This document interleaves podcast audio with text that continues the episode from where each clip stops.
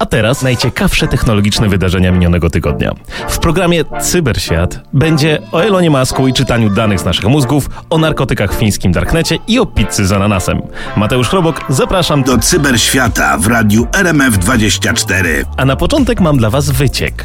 Pizza Hut w Australii doświadczyła cyberataku. Około 190 tysięcy klientów dostało niestrawny kawałek informacji, że ich dane osobowe zostały wykradzione, ale uwaga, to nie wszystko. Złoczyńcy mieli też dostęp do historii zamówień pizzy. Czy wiecie, co to oznacza? Odkryli, kto zamawiał pizzę z ananasem. Niniejszym, moim zdaniem, dane bardzo wrażliwe właśnie wyciekły.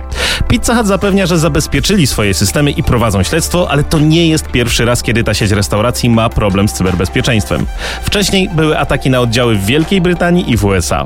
Więc jeżeli zamawiasz pizzę z ananasem, to może zastanów się dwa razy zanim podasz swoje dane, bo kto wie, cała kariera i reputacja mogą lec w gruzach. W Polsce na razie nie słyszałem, by komuś groziło odsłonięcie takiej kulinarnej tajemnicy, ale tak czy inaczej warto uważać, komu podajemy jakie dane. Cyberświat, czyli przegląd technologicznych newsów tygodnia, tylko w radiu RMF24. W programie Cyberświat pora zerknąć do laboratoriów Elona Muska. Jego firma Neuralink właśnie dostała zielone światło do testowania chipów w ludzkich głowach. Brzmi jak science fiction, ale to jest już tu i teraz. Chip o uroczej nazwie N1 wchodzi właśnie w fazę testów. A czym on w ogóle jest? To taki klucz do interfejsu mózg-komputer, który pozwoli ci sterować kursorem i klawiaturami komputerowymi i pewnie nie tylko za pomocą, uwaga, uwaga, samej myśli. No nie mówcie, że nie brzmi to jak jakieś science fiction z filmu. To jednak nie jest zabawa dla każdego. Na razie Neuralink szuka pacjentów z paraliżem lub stwardnieniem zanikowym bocznym. Więc jeżeli znacie kogoś, kto ma problemy z rdzeniem kręgowym, to może to być szansa na nowe życie. Badania potrwają 6 lat i nazywają się Prime. A przy okazji przetestują też takiego robota chirurgicznego o wdzięcznej nazwie R1, który będzie wykorzystywany do zabiegu. Elon Musk widzi w tym początek nowej ery komunikacji, szybszej niż mowa czy pismo. Taki człowiek 2.0, kto by pomyślał. Więc jeżeli jesteś gotów na upgrade, to Elon czeka być może na ciebie. Ja to w sumie czekam na kolejną wersję robotów, bo jak było R1, to będzie R2, a potem może R2D2. Mateusz Chrobok i Cyberświat. Tylko w radiu RMF24. Słuchacie programu Cyberświat w radiu RMF24. Każdy z nas chciałby mieć możliwość bezpiecznie komunikować się ze znajomymi. Tak, by ktoś nie podglądał nam takich prywatnych memów, które wymieniamy. Wiecie co to Signal? To taka apka do szyfrowanych rozmów, która dba o twoją prywatność jak niania o malucha. No więc Signal właśnie zrobił upgrade i wprowadził coś, co nazywają kluczami odpornymi na komputery kwantowe. Krótko mówiąc, komputery kwantowe, które według niektórych są już za rogiem, tak od paru ładnych lat, mogą rozkodować nasze tajemnice szybciej niż my wpisując hasło, które ma taką samą wartość jak sieć Wi-Fi. Mając odpowiednio dużo kubitów, czyli takich kwantowych pamięci, mogą przy użyciu odpowiednich algorytmów dość szybko złamać obecne metody szyfrowania. Dzięki temu w łamaniu popularnych metod będą jak Usain Bolt. Signal nie czeka na nową apokalipsę i już teraz zabezpiecza się wprowadzając kryptografię postkwantową. Za wymianę kluczy odpowiada PQXDH, co brzmi jak nazwa jakiegoś robota z filmu science fiction, ale w praktyce oznacza, że bezpiecznie będzie można wymienić się sekretnymi kluczami. Druga zmiana to Crystal Skyber. To nie jest jakaś nowa gra komputerowa, ale super bezpieczny algorytm do szyfrowania wcześniej wymienionych kluczy. Więc jeżeli ktoś chce złamać twoją prywatność, to będzie musiał się pokusić o coś więcej niż tylko posiadanie mocarnego komputera kwantowego. Nie wiem, może będzie ci zaglądać przez ramię, żeby zobaczyć twoje hasła. W każdym razie zachęcam was do instalacji i do aktualizacji, bo Signal jest jednym z pierwszych, którzy patrzą tak daleko w bezpieczną przyszłość, przygotowując nas na erę komputerów kwantowych. Cyberświat w radiu RMF24. To program Cyberświat w radiu RMF24, gdzie dzielę się z wami najciekawszymi technologicznymi wydarzeniami tygodnia. Słyszeliście pojęcie Darknet? To taka ukryta część internetu, którą w niektórych miejscach można porównać do dzikiego zachodu ze względu na brak jakiejkolwiek cenzury. Fińskie służby razem z Europolem zlikwidowały, uwaga, Piloputi. To jest taki tajemniczy bazar narkotykowy w sieci Tor. Jeżeli nie wiecie, co to Tor, to krótko mówiąc, jest to taka sieć będąca częścią Darknetu, gdzie można pozostać w miarę anonimowym. No więc, co się stało?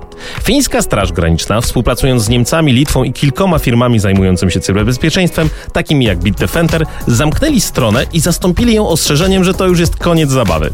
Nie ma jeszcze wszystkich szczegółów akcji, bo śledztwo trwa, ale już teraz wiadomo, że to pewnie będzie akcja na niezły kryminał. I to nie jest pierwszy raz, kiedy zamyka się taki bazar. W kwietniu tego roku padł Genesis Market. Kilka lat wcześniej dzięki operacji Bayonet zamknięto Alphabay i Polecam wam historie z tym związane, bo to są naprawdę niezłe opowieści i płynie z tego jeszcze jeden morał. Jeżeli myślicie, że można być nietykalnym w mrocznych zakamarkach internetu, to lepiej zastanowić się dwa razy, bo te przykłady pokazują, że jednak dochodzi do sprawiedliwości. Mateusz Chrobok i Cyberświat. Tylko w radiu RMF24. Sporo osób zastanawia się, czy sztuczna inteligencja zamiesza rynkiem pracy? Tomasz Domke, szef GitHuba, mówi, że AI i rozwój oprogramowania to teraz jak Batman i Robin nierozłączni. A dlaczego?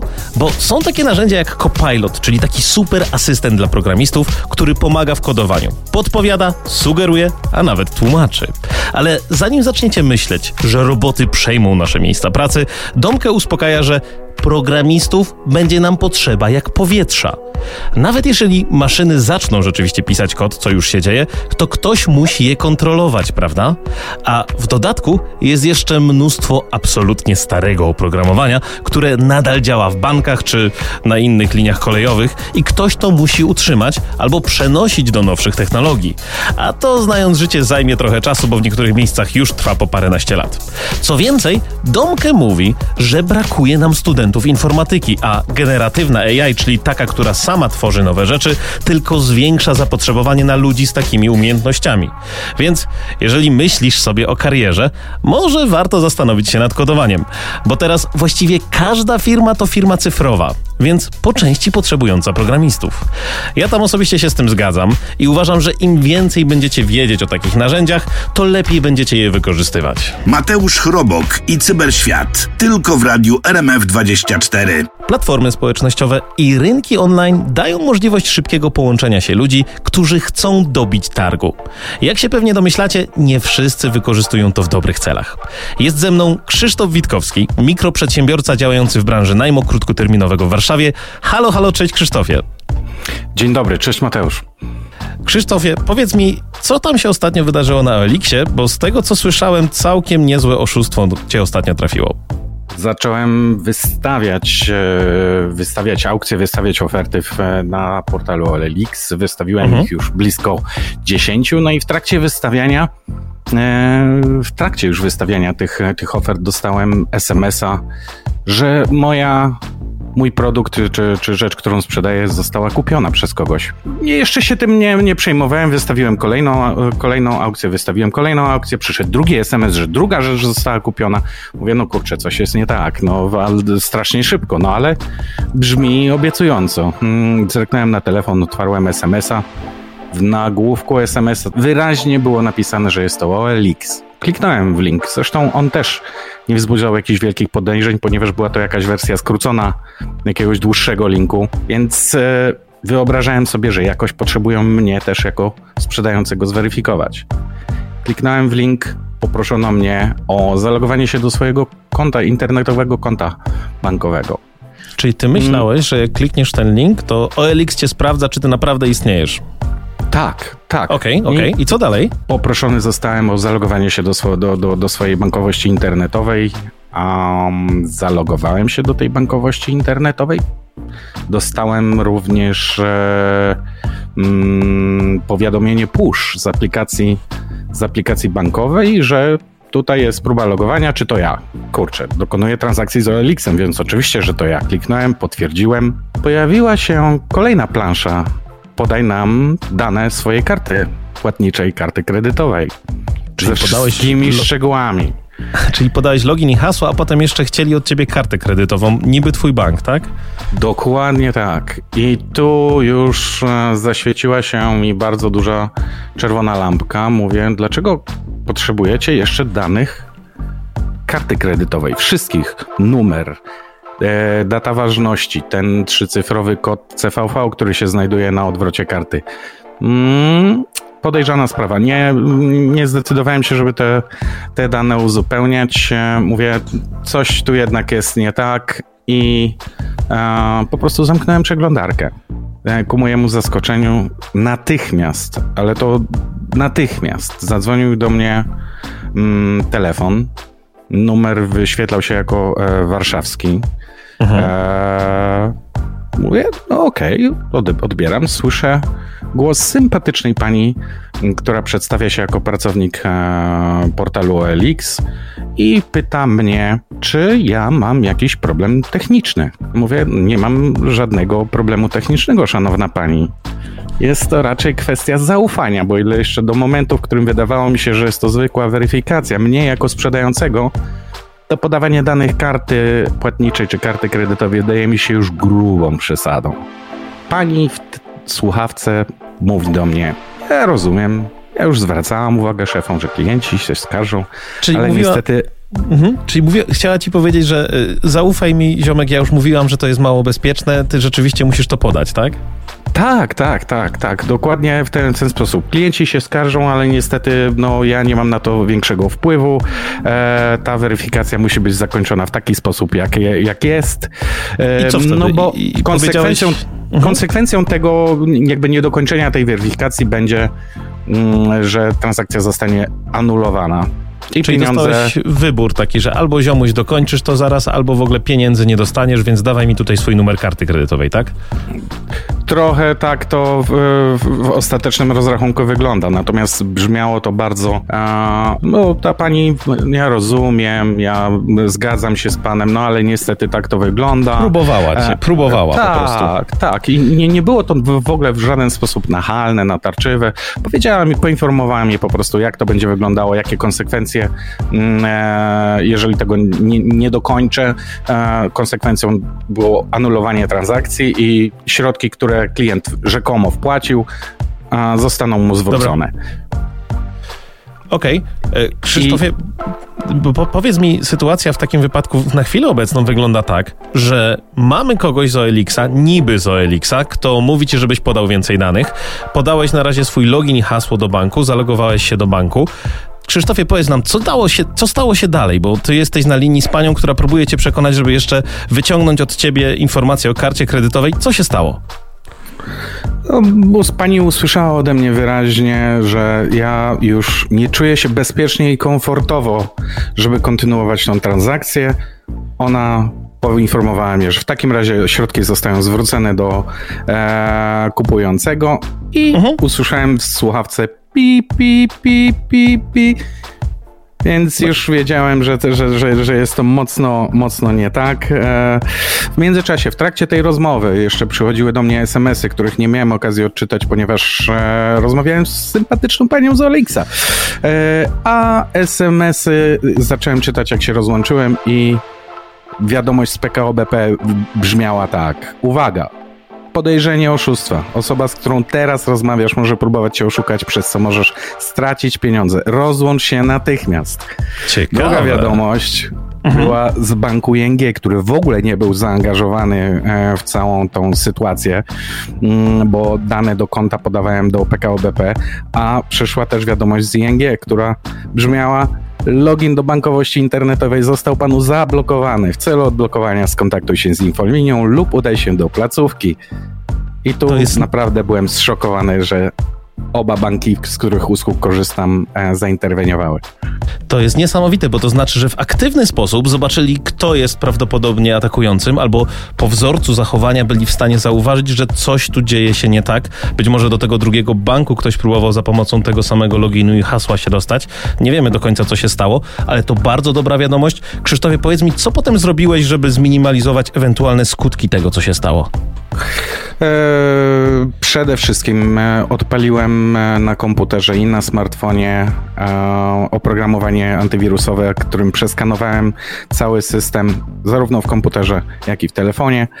Okazało się, że żadnych zagrożeń nie ma. To ten skan uwzględniał również złośliwe oprogramowanie, również phishing, mhm. więc wszystkie możliwe zagrożenia.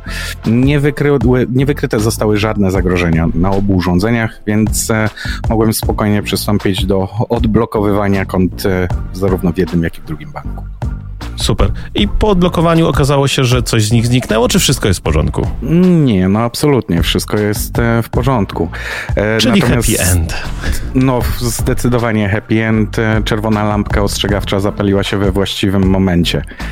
Co było dla mnie szokujące, to jak już e, odblokowywałem ING, okazało się, że muszę się stawić osobiście w banku. Mhm weryfikacja przez telefon jest niewystarczająca dla nich, żeby po takim ataku czy, czy próbie e, e, ataku odblokować konto przez telefon.